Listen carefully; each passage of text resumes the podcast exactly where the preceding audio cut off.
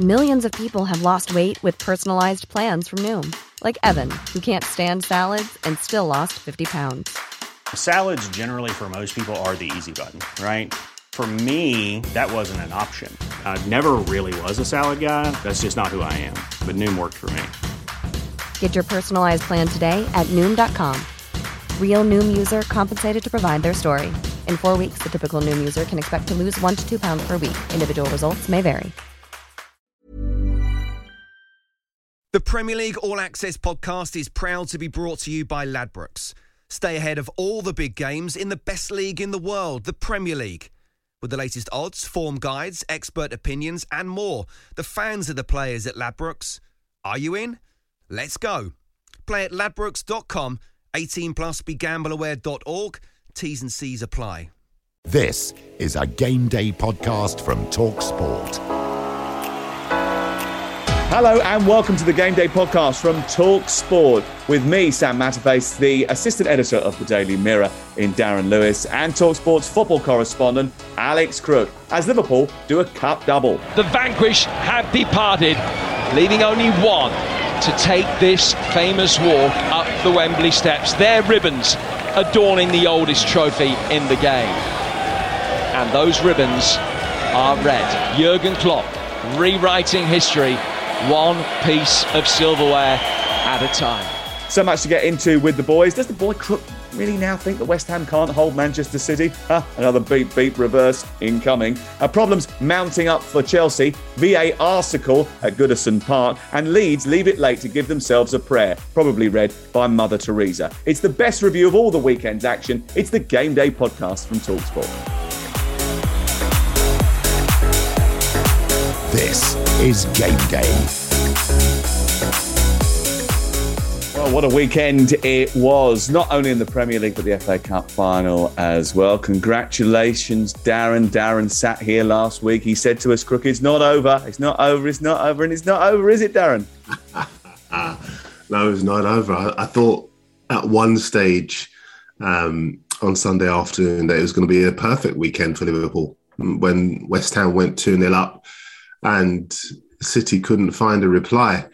Um, but you know the point will do, and for all of us, it well, you know, regardless of what team you support, or if you're a neutral, uh, the, the fact is that we do want the you know the whole thing to go to the final day. We don't like dead rubbers. We like the excitement to go all the way to the wire. That's what's going to happen now. Yeah, it certainly is. I think it's going to go to the final day of the season, no matter what you're fighting. If you're fighting for a top four place, if you're fighting uh, to stay in the Premier League, there was so much action this weekend. Of course, that FA Cup final as well. Um, I think all three of us were at the FA Cup final at the at the weekend, and uh, it was a it was a brilliant event, wasn't it? I thought the FA did a very good job of of making a spectacle of the 150th year of the grand old competition. Crook, you were behind uh, the goal away to my left. I was commentating high up on the gantry, but you were down away to my left behind the Liverpool fans. You were right in the thick of it. Have you managed to get all the smoke out of your jacket?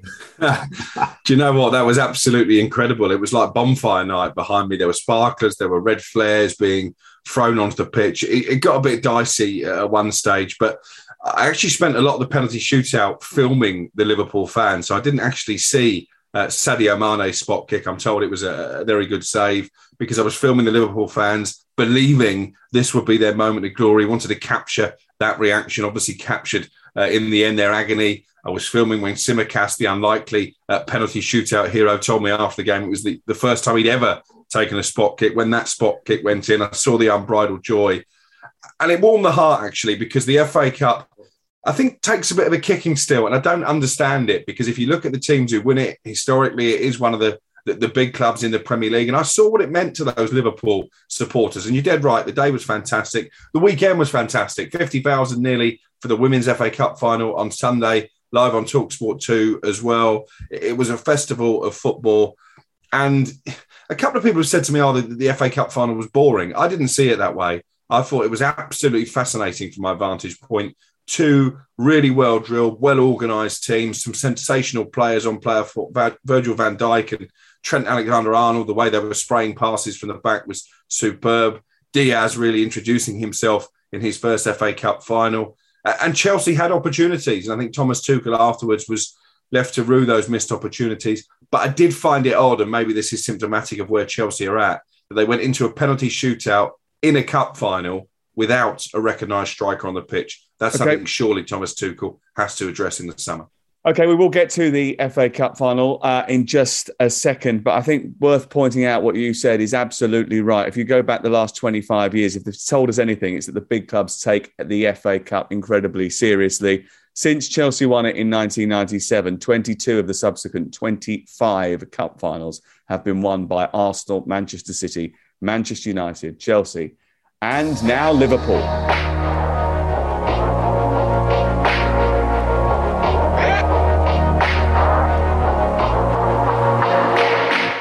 Brushed off the top of Sadio Mane's head. Liverpool able to turn possession over, and it got Diaz in. Diaz across the base of goal and he just couldn't quite find Thiago, who made the run forward. And now Diaz has made another excellent run, and he's goal side of Chalobah. Big chance! Saved by Mendy. Chalobah's there to clear the rebound off the line. Out as far as Keita, and he fires it wide. And there's plenty of room on the left hand side for Marcos Alonso. Pulisic waiting and waiting, and now threads him in, and the angle is tight, and Alisson closed him down very quickly and got his body behind a shot that was on target. Goalless through 120 and it'll be settled by penalties again. It is Tsimikas, left footed. Liverpool win the FA Cup.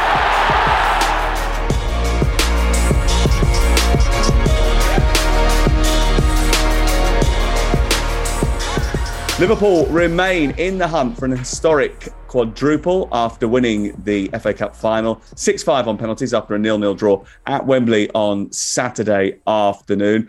I don't know about you, Darren, but I think Crookie and I both thought that it was an absorbing contest in which basically you had chances at both ends, no goals, but loads of entertaining moments. Yeah, absolutely. Uh, people talk about nil nils and how they're uh, draws. This one was anything but thriller minute stuff. Uh, chances created, chances missed, attention getting to both sides.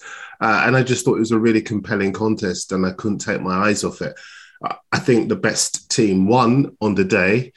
And I certainly think, as far as I, I did feel a lot of sympathy for Chelsea because they they did turn up first of all, uh, and second of all, Mason Mount. When is he going to win an FA Cup final?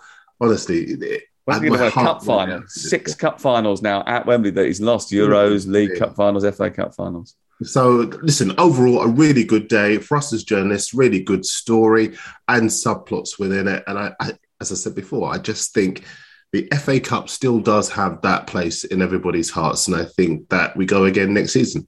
Yeah, it certainly does, I think. And I think it certainly meant a lot to Liverpool, especially afterwards. They celebrated wildly. They absolutely loved it. There was a moment where Kostas Tsimikas, who, who obviously scored the winning penalty, was being carried on the shoulders of someone. You couldn't really see who that person was because he was engulfed in smoke and, and, and flags and flares and everything. So it was it was it was a brilliant atmosphere on Saturday afternoon. Um, let, us talk a little bit about uh, the way that Liverpool configured their attack. That They started, of course, with Sadio Mane with Luis Diaz and Mo Salah. But are they going to have Mo Salah available for the Champions League final, Crook? Because he had to come off very early in that first half.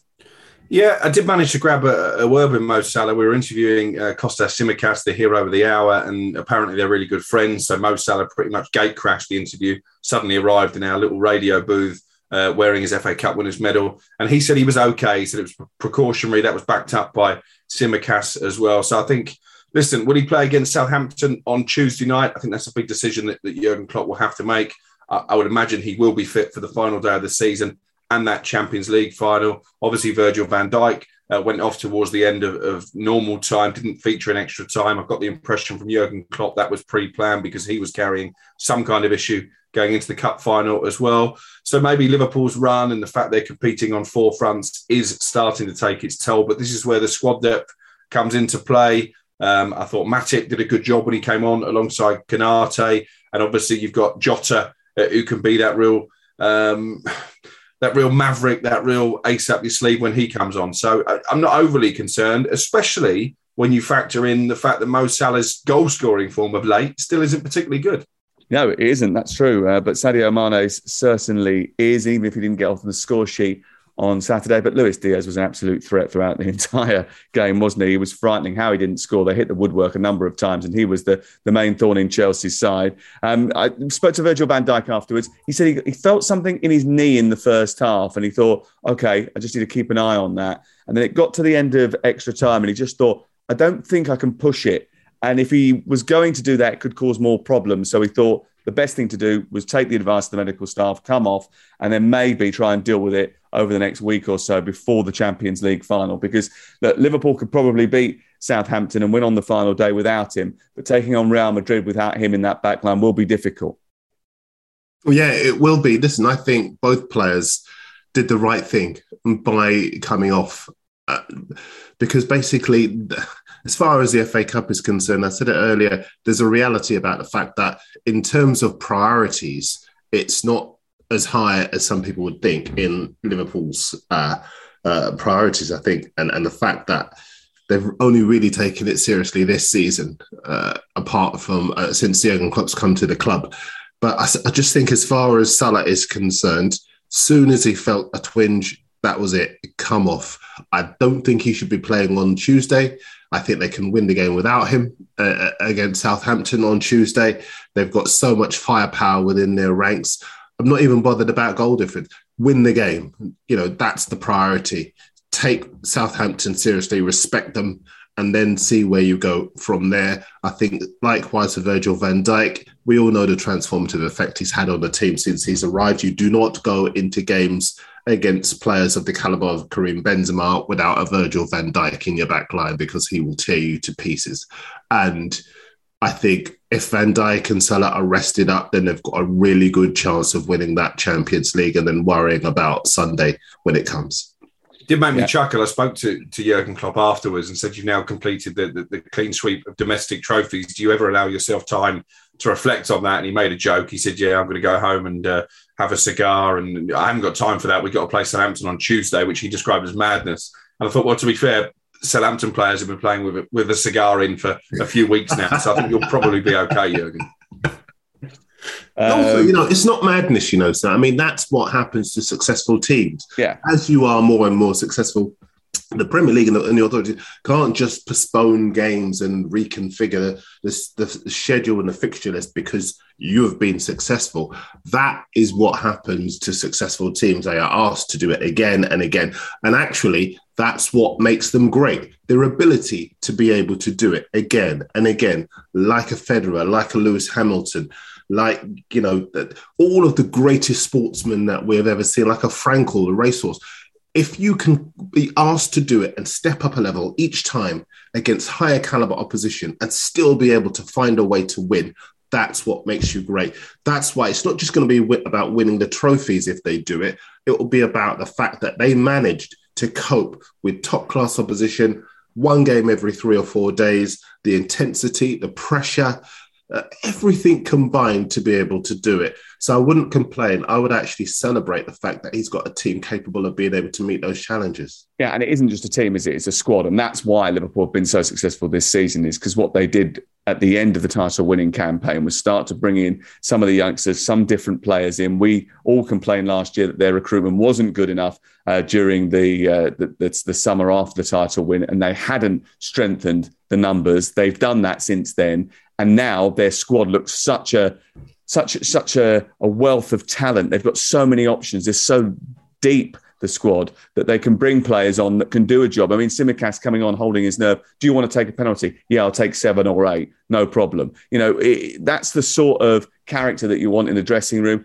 That's the character that you want in your team when someone has to be replaced at this stage of the season. When you play now, the 60th game of the season on Saturday. Their 61st will be Tuesday, 62nd by Sunday, and then ultimately the 63rd game of the season will be the Champions League final. But you need a squad to be able to compete in all of those fixtures, and Liverpool now have that. And it isn't unthinkable now, is it? It's not. It's not impossible. It's not 50 to one. It is really possible that Liverpool could win all four trophies. They've won the League Cup. They've won the FA Cup. They're in the final of the Champions League. And because of what happened at the weekend at the London Stadium Crook, there's every chance now that they might be able to catch Manchester City. We'll do that game in just a second, but let's just talk about it from a Liverpool point of view now. What are you thinking when you get that result from Sunday afternoon? I think it would have been a contrast of emotions. Uh, 2 0 up at half time, you'd have thought this was game on. And I think they would have then been turning their attention to Southampton, saying, can we make up this, this goal difference gap on Tuesday night? And actually, if there's a team you want to play when you need goals, maybe Southampton are the perfect opponent. I do think that the 2 2 draw changes the dynamism. Manchester City needed four points from their two games to be confirmed of the title. I think they'll get those four points. I expect Liverpool to beat Southampton on Tuesday. I expect them to beat Wolverhampton Wanderers on the final day of the season, but I don't expect them to win the league.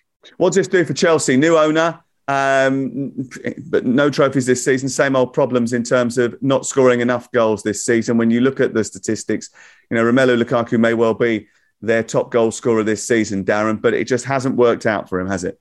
No, it hasn't. I expect him to move on in the summer, particularly with the World Cup later this year. Roberto Martinez has already been suggesting that needs to happen and that he needs to play regular first team football. That quite clearly isn't going to happen. Easier said than done, though, isn't it? How do you get rid of a 20, 97.5 million pound asset who's earning the money that he's earning? Well, you take a loss, and he has to be prepared to accept a loss if he wants to go somewhere because clubs won't want to meet that level of expenditure. So, really, the, the ball is in his court.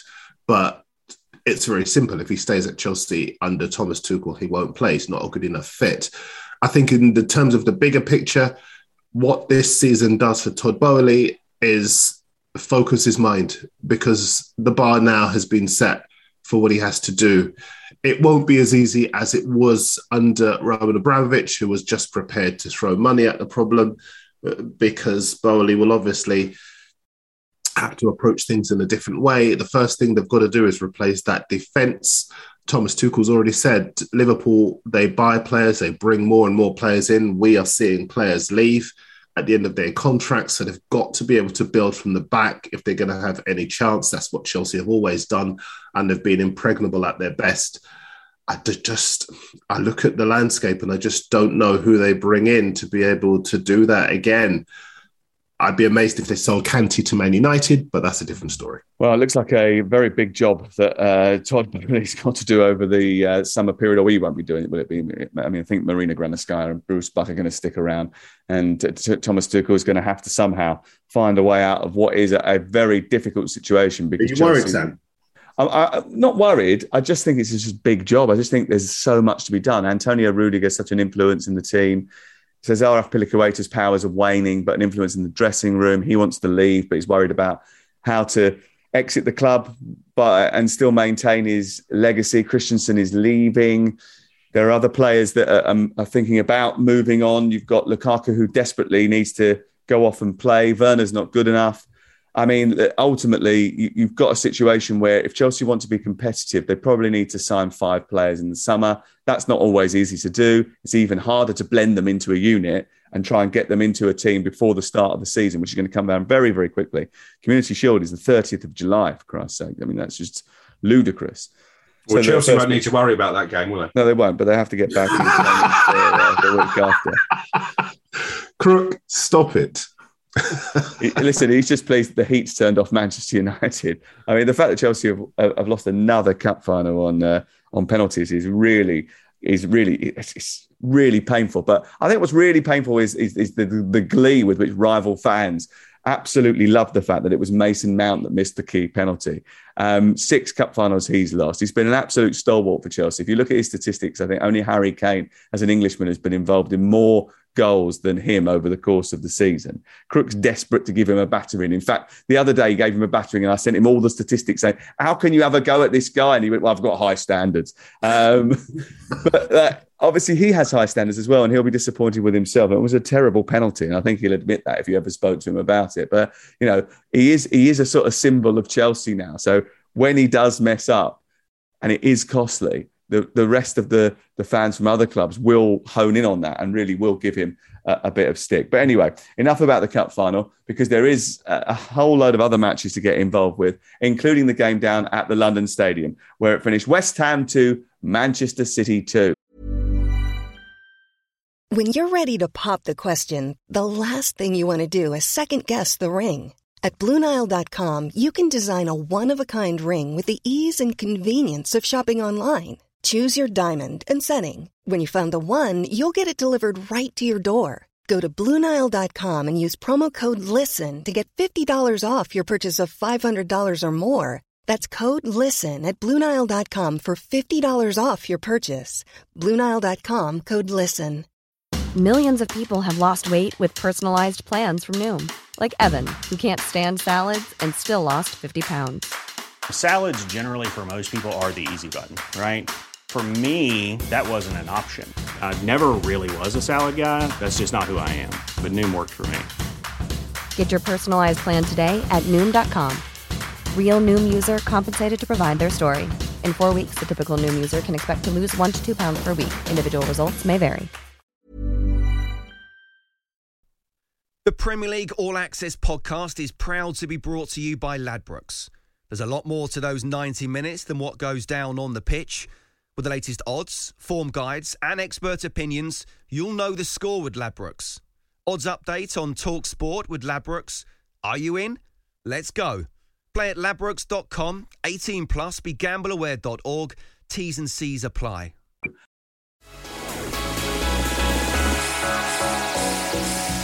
And what a game it was. 2 2, Jarrod Bowen scoring twice in the first half. Manchester City got themselves back into the game. And then, almost inexplicably, with five minutes to go, you think this is it. This is the moment that Manchester City seal the title effectively.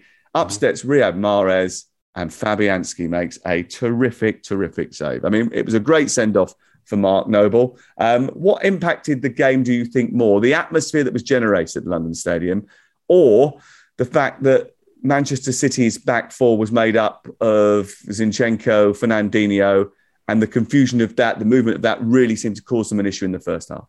Yeah, I think that was the issue. And it wasn't just in the first half, actually. There were two big moments in the second half when Manchester City's defence really put themselves in jeopardy. You had Jarrod Bowen uh, firing into the side netting from a tight angle when he could have completed what would have been a stunning hat trick. I personally think Jarrod Bowen deserves a more than honourable mention when we talk about players of the year and the impact he's had uh, on that West Ham team. And Michail Antonio uh, seizes on a poor back pass, goes one on one with Ederson, tries a ridiculous chip, quite frankly, when he should just put his foot through the ball.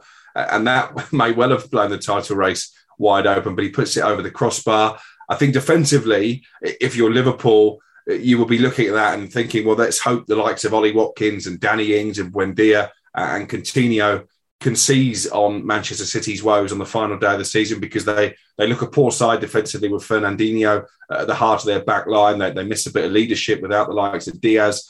And Zinchenko had a torrid afternoon uh, isolated against Jarrod Bowen. But having said that, they never panicked. They, they never looked like they were under stress, Manchester City. They, they worked their way back into the game. Their tactics never changed. They kept trying to uh, pick their way through the lines and, and, beat what was a really stubborn West Ham rearguard and probably should have won the game with that Mahrez penalty. So um, I, I still think that character, that winning mentality will see them through on the final day of the season. But defensively, they have some concerns. Yeah, Manchester City play Aston Villa on the final day of the season. Liverpool take on Wolves, both at home. The top of the table looks like this right now. Liverpool in second place, 36 games played, 86 points, four points behind Manchester City, who have played a game more, 37, and 90 points. But they play on Tuesday night, Liverpool against Southampton. If they win that, then there will be just a point difference between them going into the final game of the season. Manchester City have the edge on goal difference. So, I mean, not that that'll probably come into play because the idea will be for both of them to win their games. But if Liverpool win all their games and Manchester City drop points, then they will win the title. If Manchester City win their game on Sunday, then they will win it. But Stevie G can win Liverpool a title at last, Darren. Won't fall over, will he? You guys are so mischievous. Um, you know, I, I, think the thing that has been a feature of this Premier League season, not just the title races, the amount of times supposedly lesser teams are written off against the superpowers and have managed to pull off big results. You go right back to Brentford, for example, against Arsenal. West Ham held uh, City in the League Cup, put them out of that competition. A very strong City side as well. They've beaten Liverpool this season. They've beaten Man United this season. Um, and I think I will be surprised if Steven Gerrard doesn't have Aston Villa primed and ready to go. Ultimately, I have to be honest, I don't think they'd have the quality to keep out a side that scored 96 times so far this season and just have so many different points of attack. You could argue they don't even need Erling Haaland. Um, but I think that the, he will he will give it a good go. And there's a fascinating symmetry about the fact that you know he could have won it for Liverpool as a player, and there was that fateful slip as you've been joking about. Um, but now he's got the chance to do it as a manager, and it'd be fascinating to see if he can. Um, City uh, obviously had to fight back from two goals down. They've got character about them, haven't they? And uh, Jack Grealish would be delighted to get on the score sheet. Um, explain to me what Vladimir Coufal was thinking when he decided to put a diving header through his own net crook. I think that was uh, mental fatigue. To be honest, it's been a long season for West Ham. They've competed really well on two fronts. It's the first time in their history they're going to finish in the top seven in successive uh, top flight seasons. So I think David Moyes and his players deserve a lot of credit for that. But they were under a lot of pressure from Manchester City in the second half, and I think in the end, uh, Coufal just gave way, subsided to that pressure could be a big, uh, big turning point for West Ham as well, because I do think there's a big difference between being in the Europa League next season with a carrot of a Champions League place at the end of it, and the Europa Conference League. Of course, all eyes now uh, on Manchester United. Can they better West Ham's result on the final day and finishing the top six. Just to be honest, I don't think all eyes are on Manchester United now, mate. I've got to be completely clear about that. I think there might be people who are just, you know, passingly paying it a little bit of attention. Uh, as Again, I think it makes a big difference to the rebuild. You know, if you're in a competition that, that has a Champions League place for the winners, or if you're in the Europa Conference League, I think that does make a big difference. When it, it, does, but it's not the biggest. It's, it's, it's, certainly not the biggest story in the Premier League over the next week, is it? And you know, West Ham but West Ham have got every chance of usurping Manchester United, bearing in mind that Manchester United's last performance was, well, will have been by the time they kick off two weeks ago. And then obviously they play against the Crystal Palace team who are playing well under Patrick Vieira. They do actually have a game uh, on Thursday night as well against uh, Everton, which we'll come on to in just a few moments.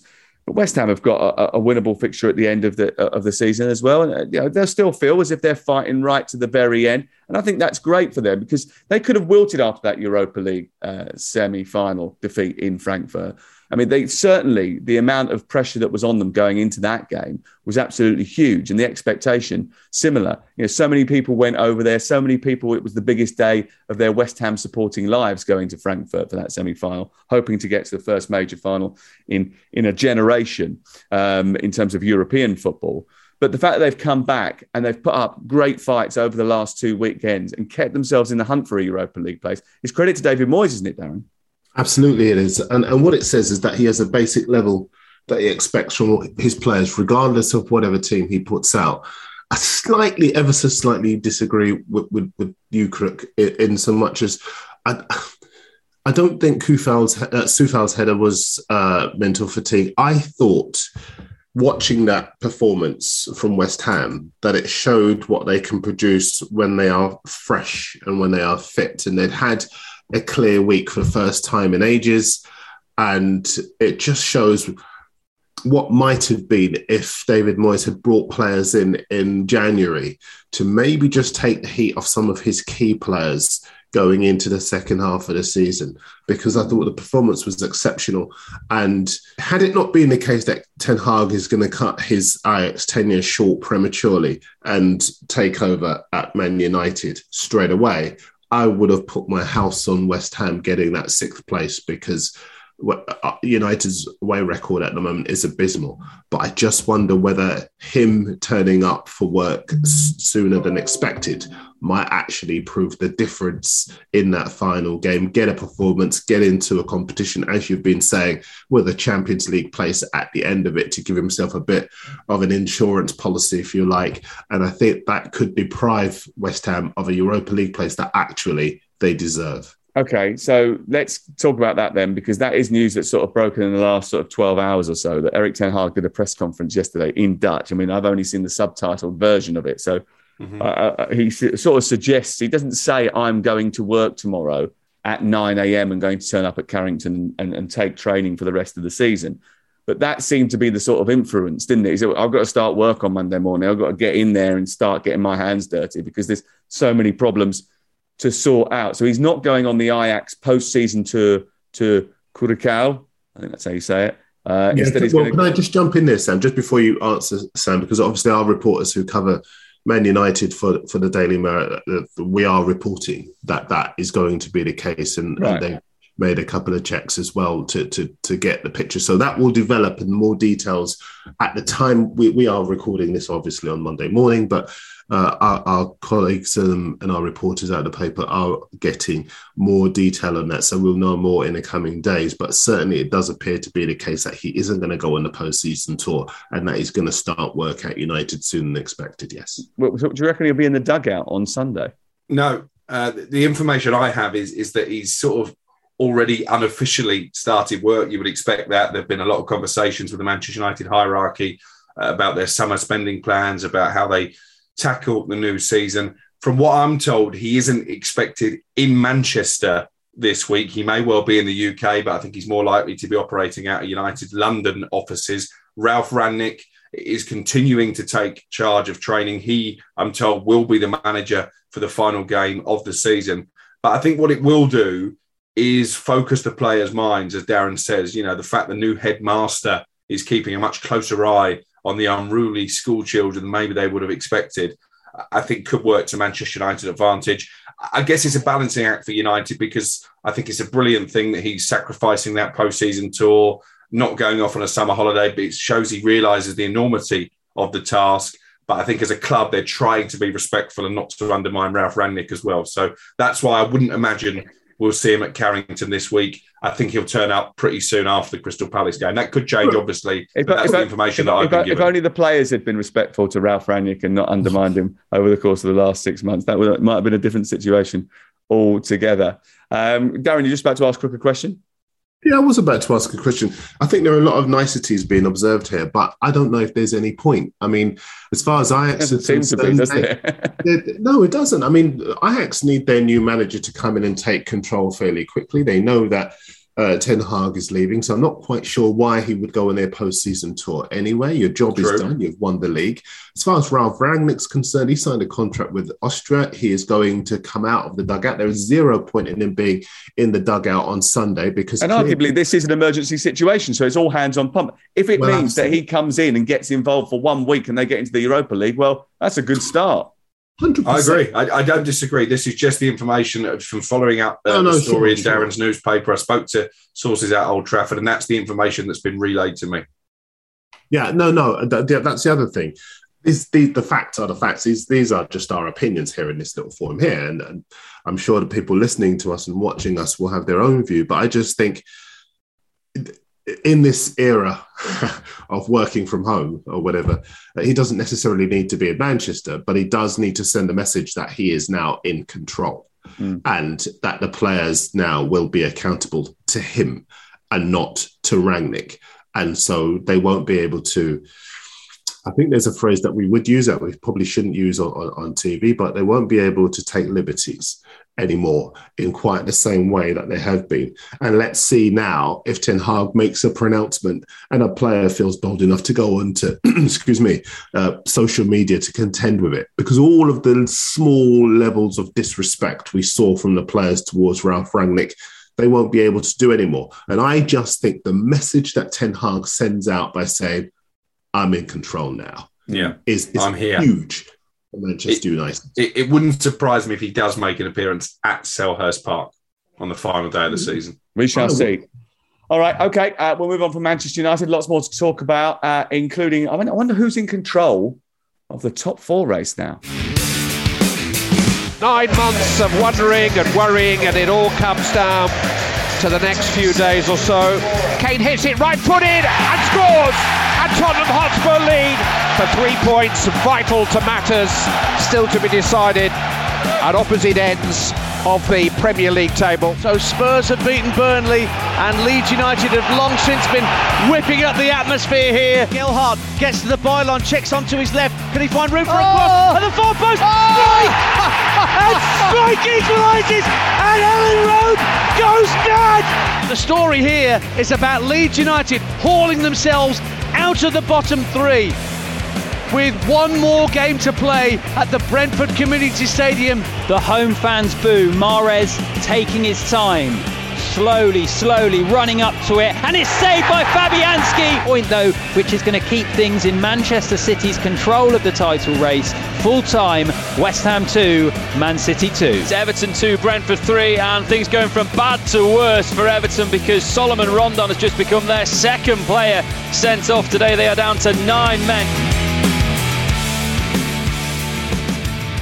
Well, top four was up for grabs again over the weekend, and the relegation places changed once more. Tottenham beat Burnley by a goal to nil, live on Talksport. Then Leeds drew with Brighton in dramatic circumstances, live on Talksport, straight after that. The relegation picture became a little bit clearer as Everton and Burnley uh, both lost and Leeds drew. It means that the bottom of the table looks like this Everton 16th, 36 points and uh, from 36 games. Leeds United 17th, 37 games played, 35 points. So they played a game more uh, than Everton, have a point less, but their goal difference is minus 38. That could be absolutely key. Uh, Burnley then in 18th position, dropping into the bottom three, 34 points from 36 games and a minus 18 goal difference. Um, and Watford and Norwich obviously already gone at the top of the table as far as the top four is concerned.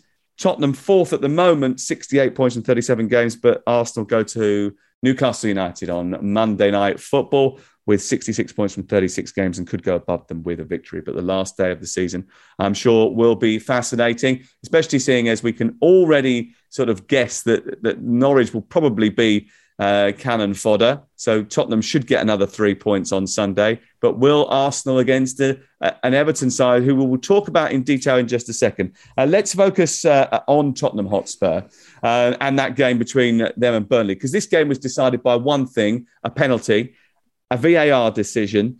There has been some sort of controversy about it. Some Arsenal fans getting a little bit irritated about the fact that the VAR intervenes uh, in this handball. I don't understand why. I'm reading a, a, paper this morning in the Sun that, in which uh, Mark Halsey says the law is an ass. Well, you can disagree with the the law. Mm-hmm. He also says I'm not convinced that VAR should have recommended the VAR review, which led to Tottenham's penalty, which is nonsense because it is a clear breach of the rules by Ashley Barnes, inadvertent or not, accidental or not. That is the definition of an IFAB penalty, according to the law book. I went back and looked at it last night. How on earth anybody can complain about this decision I, I, don't know. It's beyond me. It's just stupid. It's the law. If you don't like the law, I totally get it because the law does seem to be a little bit prescriptive in this area, especially with handball, and they have changed it so many times that sometimes it's difficult to keep up with. But according to the current laws of the game, that is handball. Yeah, agreed. Um, it's unfortunate. I don't think there was too much intent, but it's the old cliche when you're at the bottom of the table. These are the things that can go against you. It, it's um, it's, it's not a misuse of VAR because it was a clear and obvious error. It, it was a penalty. I think actually Tottenham deserved to win the game, uh, particularly in the first half. They peppered that Burnley goal uh, without managing to find a way through. So I, I, don't really think Arsenal and Burnley fans can have too much to complain about. I think, it, as you say, it was the rule being applied correctly. Whether you agree with the rule or not, I think that's a whole new debate. Yeah, um, Mike Jackson wasn't happy about it. He's never going to be because it was a decisive moment. But has he lost a little bit of magic, Darren?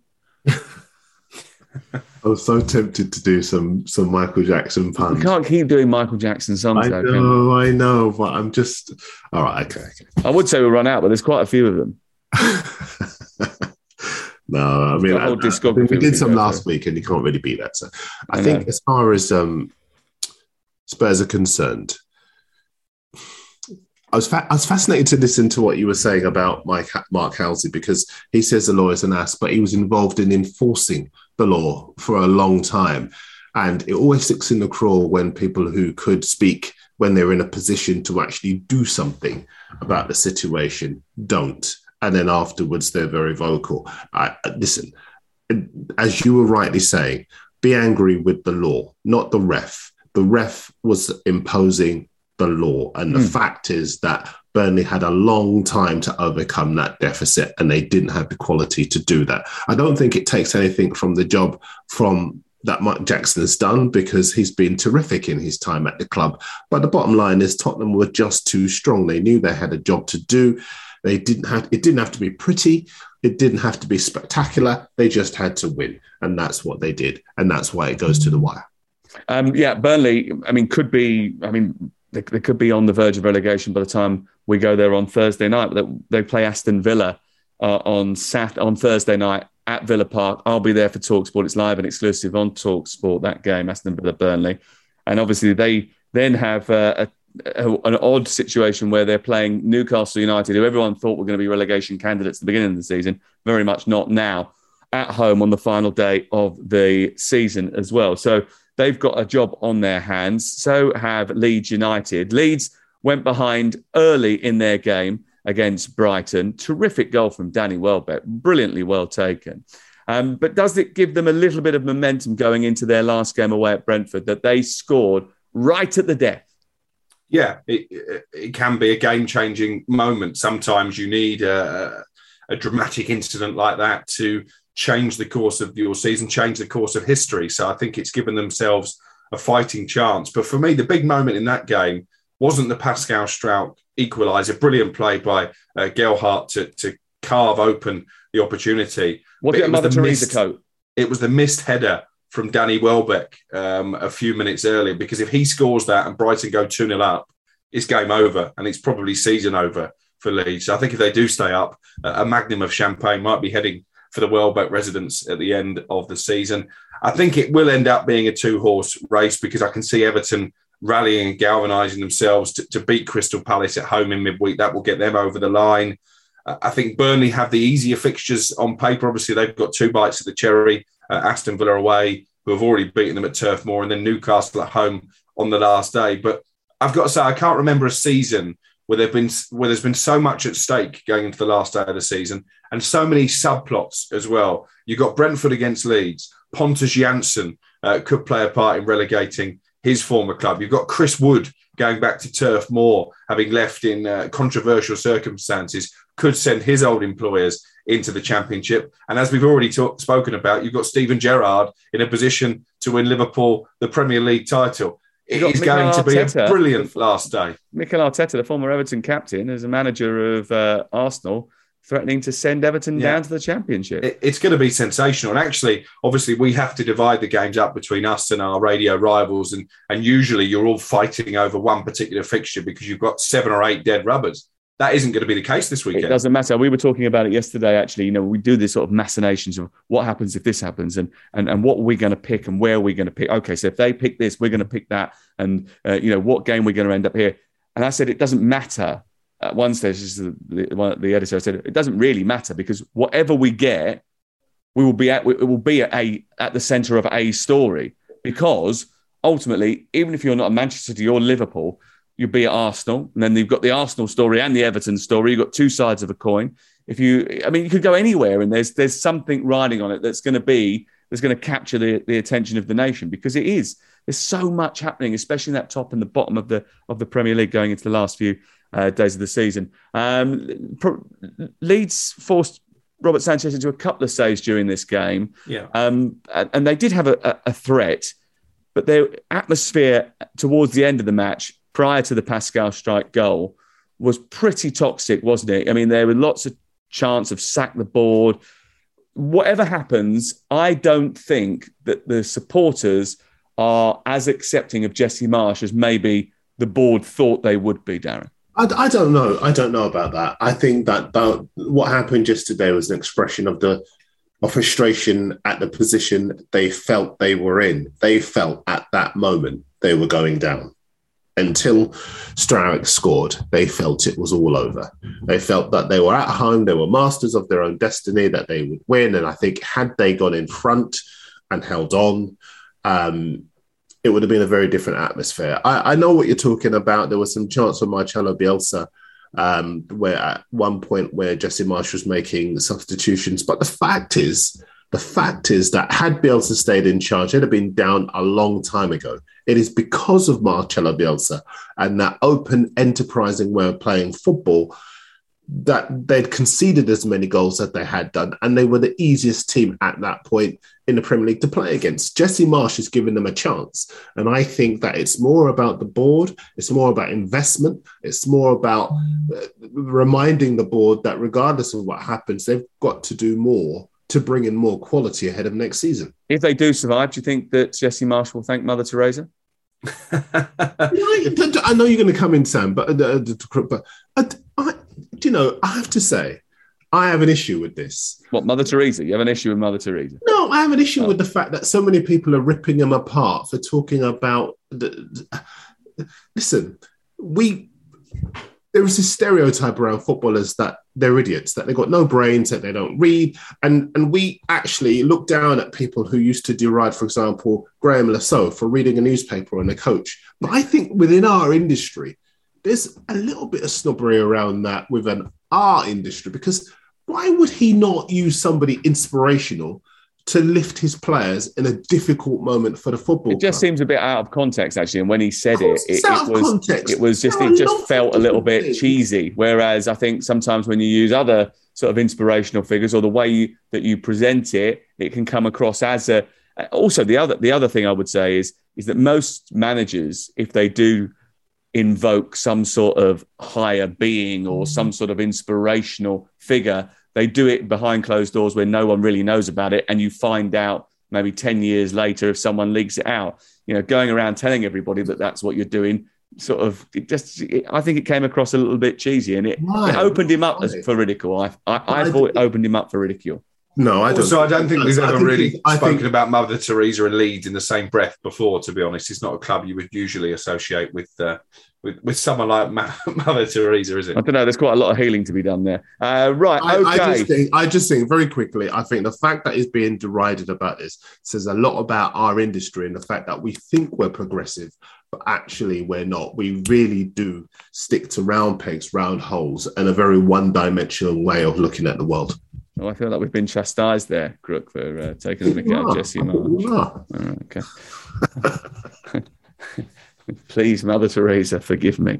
Right, move on. Everton 2, Brentford 3. After a rapid recovery, Everton slipped at home to Brentford, and injuries to Mina Delph and obviously the, the, others haven't helped at all over the course of the season. In fact, that's been one of the big problems that Everton have had. But getting two players sent off in a game like this doesn't help either.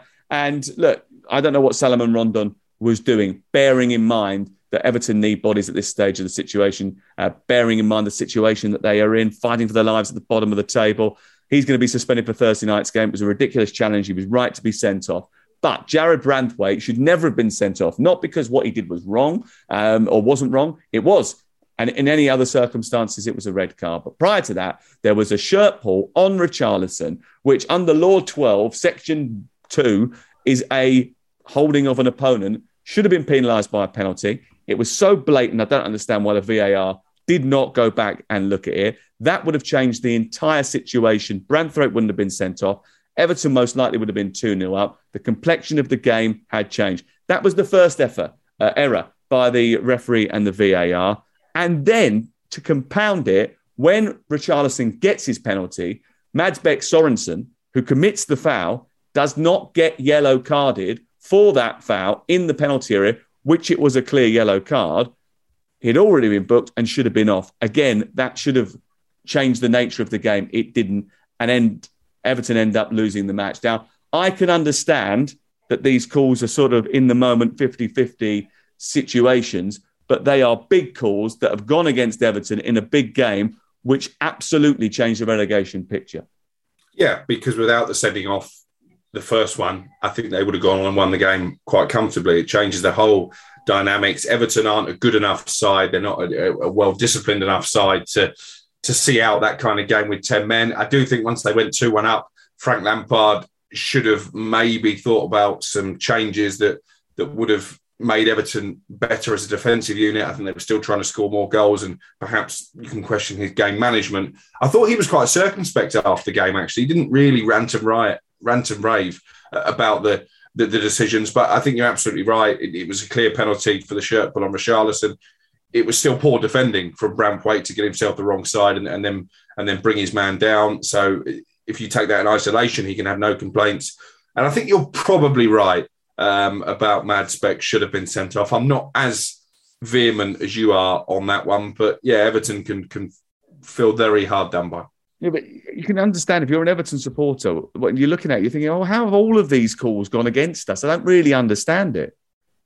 Uh, and listen, we've disagreed on one or two things today, but you are 150% right on this, on, on the entire sequence that you actually describe. And some people look at Frank Lampard and say, hang on a minute, you're criticizing the referee's focus on your own team. And there are issues for him to look at regarding his own team and their inability to keep their heads in difficult moments. But at the same time, some of the officiating in that match was poor, particularly when they have VAR to help them. They have the technology to help them.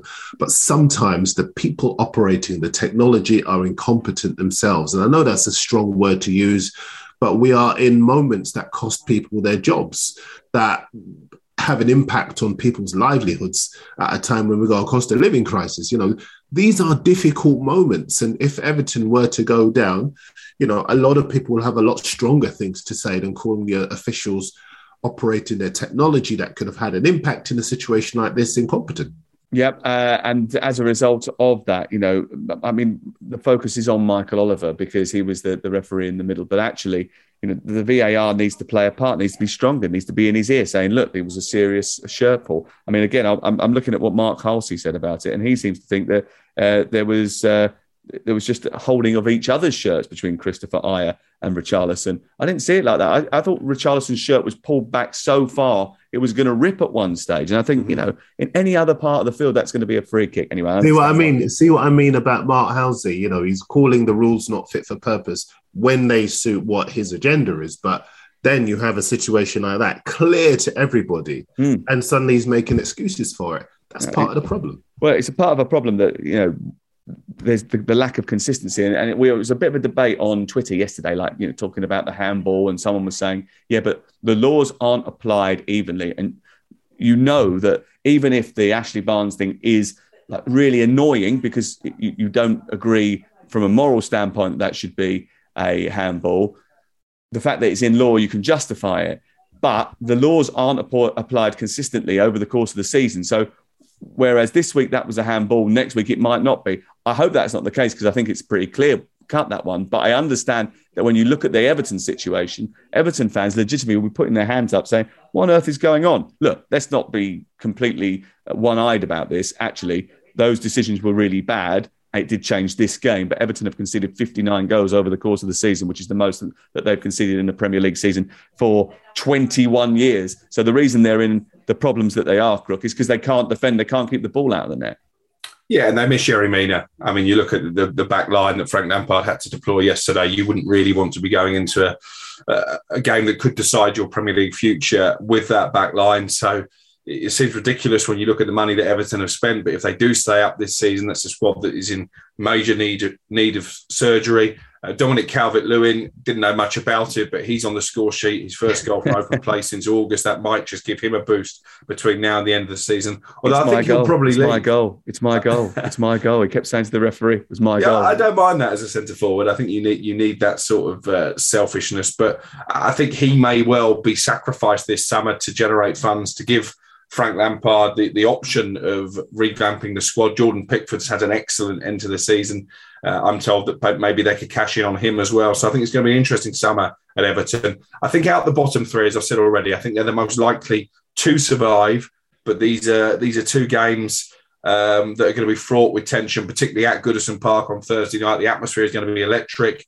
I think Frank Lampard is still a bit too emotional for me in, in, the game, and maybe that had an impact in the second sending off because it was just such a brainless challenge from Salomon Rondon. Was he too fired up? Was he tapping into the crowd's energy too much? Again, game management on Thursday night because Crystal Palace are a, a difficult side to play against under Patrick Vieira. They will not roll over. Yeah, one more win from the final two games will guarantee survival for Everton. They got Crystal Palace at home on Thursday. Arsenal are away on Sunday. Uh, Leeds have got an inferior goal difference. It means they have to finish ahead on points or they will be relegated. They've got Brentford away on Sunday. And Brentford obviously going to bring the curtain down. A brilliant season so far. They've got 35 points. Burnley have got a couple of games still to play. They require a point at least. and four will all but assure safety for them. If they were to get a point uh, on Thursday night against Aston Villa, they'll go above Leeds United on goal difference, and all the pressure would be on Leeds going into the final day of the season. It is going to be absolutely uh, gripping. There are some other games to have a quick look at before we leave you. Um, not that they mean too much in the grand scheme of things.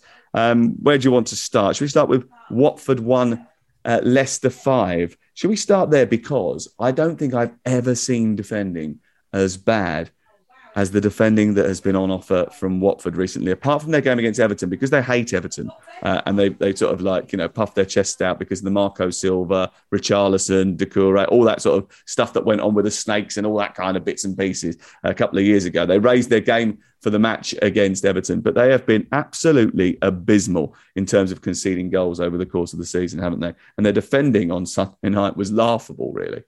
Yeah, uh, listen, nothing about Watford now surprises me. They've been shambolic from the start of the season uh, to the end.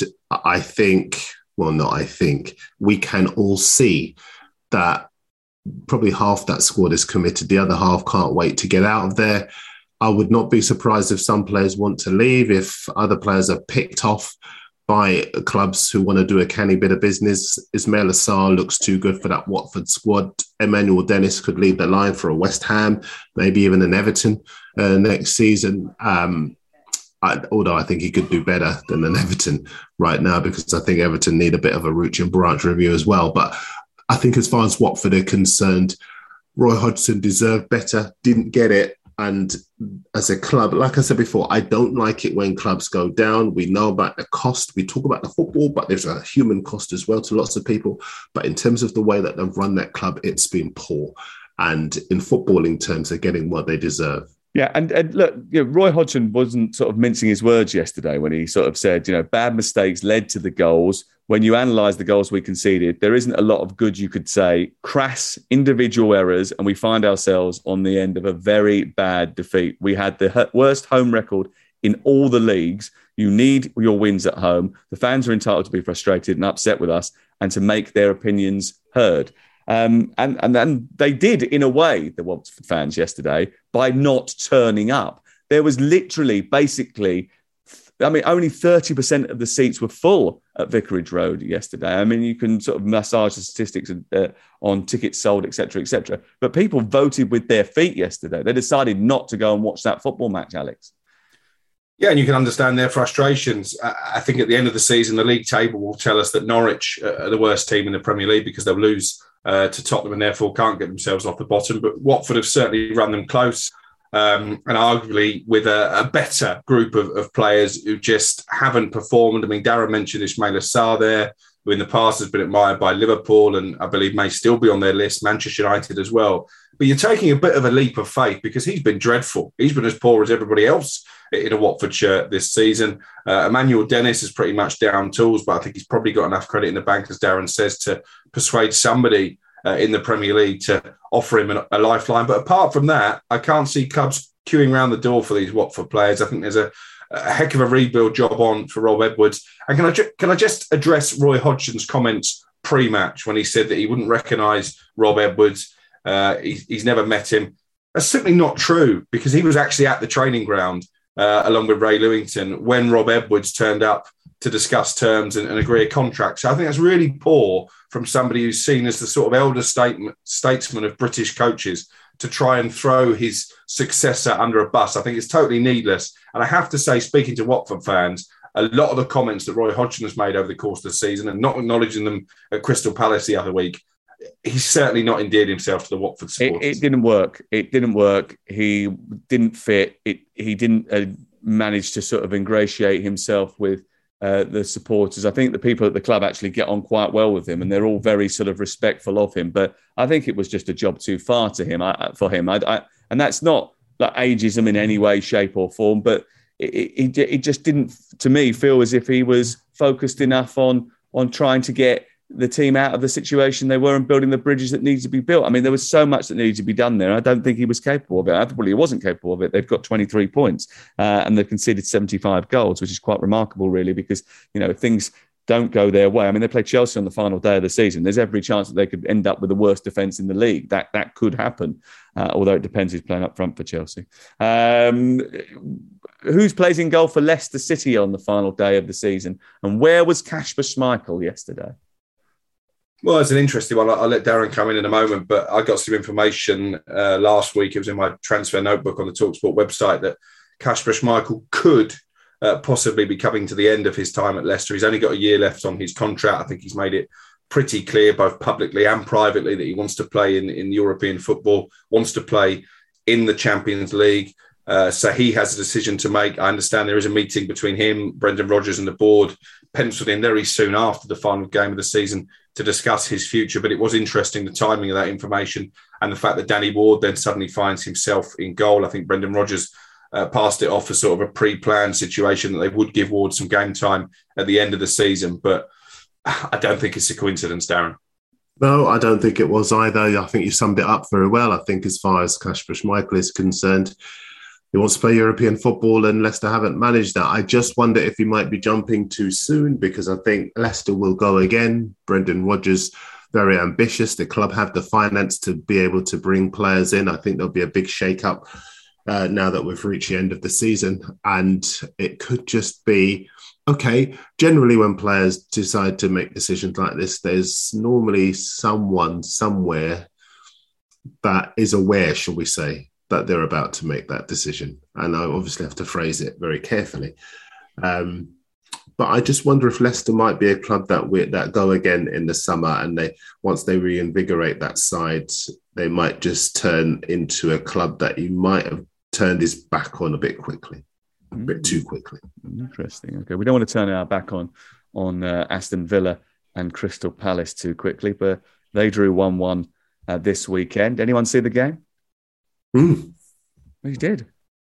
Mm. You didn't see the whole game, did you? That's not the whole game. No, yeah, no. no. you saw the goals, didn't you? You saw the goals. Yeah, yeah. They were good. They were very good. They were good. Um, okay. What Apparently, the game was terrible. they did. Apparently, the game was terrible. Oh, listen, that, that's why I was grateful to have only seen the highlights. um, but as I say, you know, I think Palace.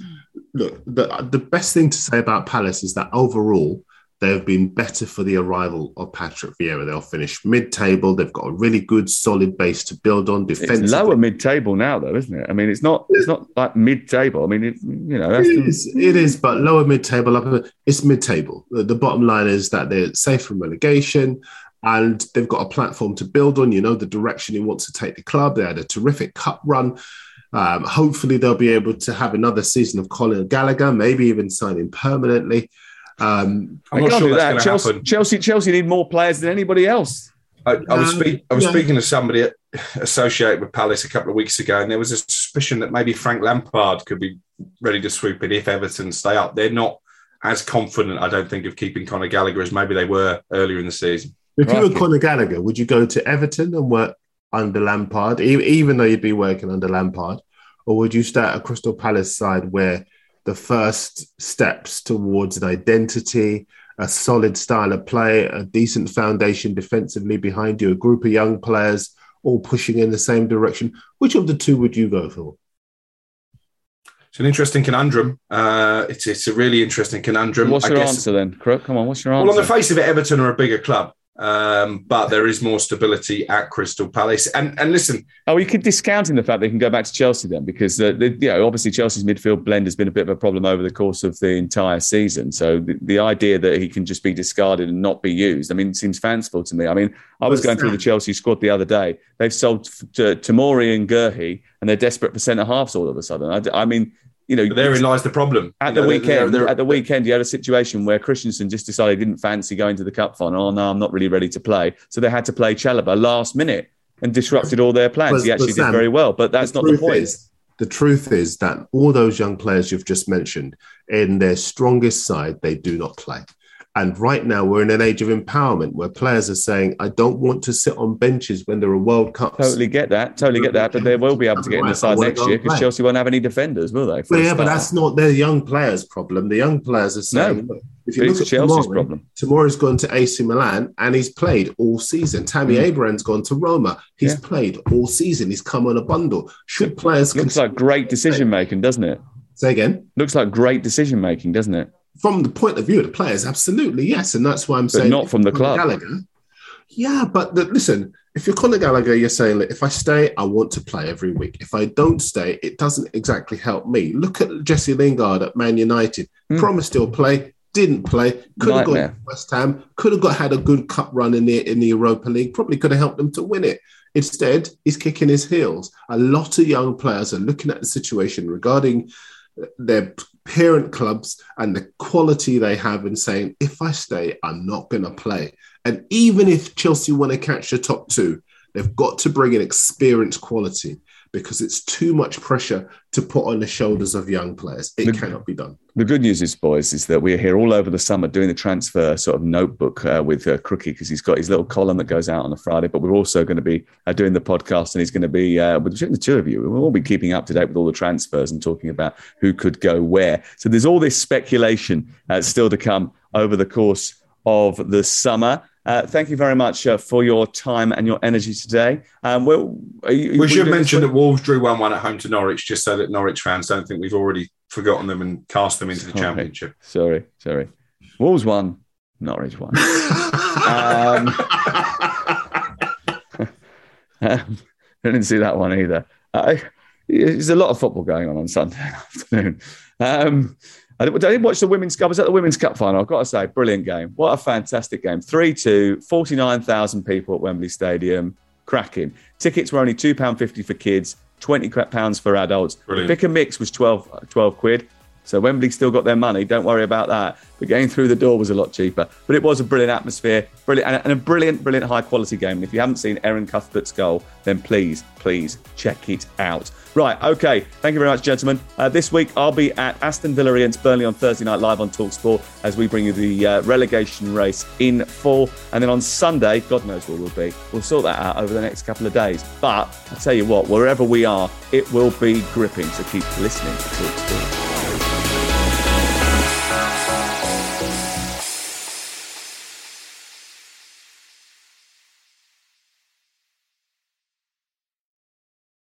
The Premier League All Access podcast is proud to be brought to you by Ladbrokes. The latest odds, we set them. Form guides, we've got them. Expert opinions, we share them. The best fans in the world deserve the best. Be match day ready before the whistle blows with Ladbrokes. Odds update on Talk Sport with Ladbrokes. Are you in? Let's go. Play at ladbrokes.com. 18 plus. BeGambleAware.org. T's and C's apply. Planning for your next trip? Elevate your travel style with Quince. Quince has all the jet setting essentials you'll want for your next getaway, like European linen, premium luggage options, buttery soft Italian leather bags, and so much more. And it's all priced at 50 to 80% less than similar brands. Plus, Quince only works with factories that use safe and ethical manufacturing practices. Pack your bags with high-quality essentials you'll be wearing for vacations to come with Quince. Go to quince.com slash trip for free shipping and 365-day returns.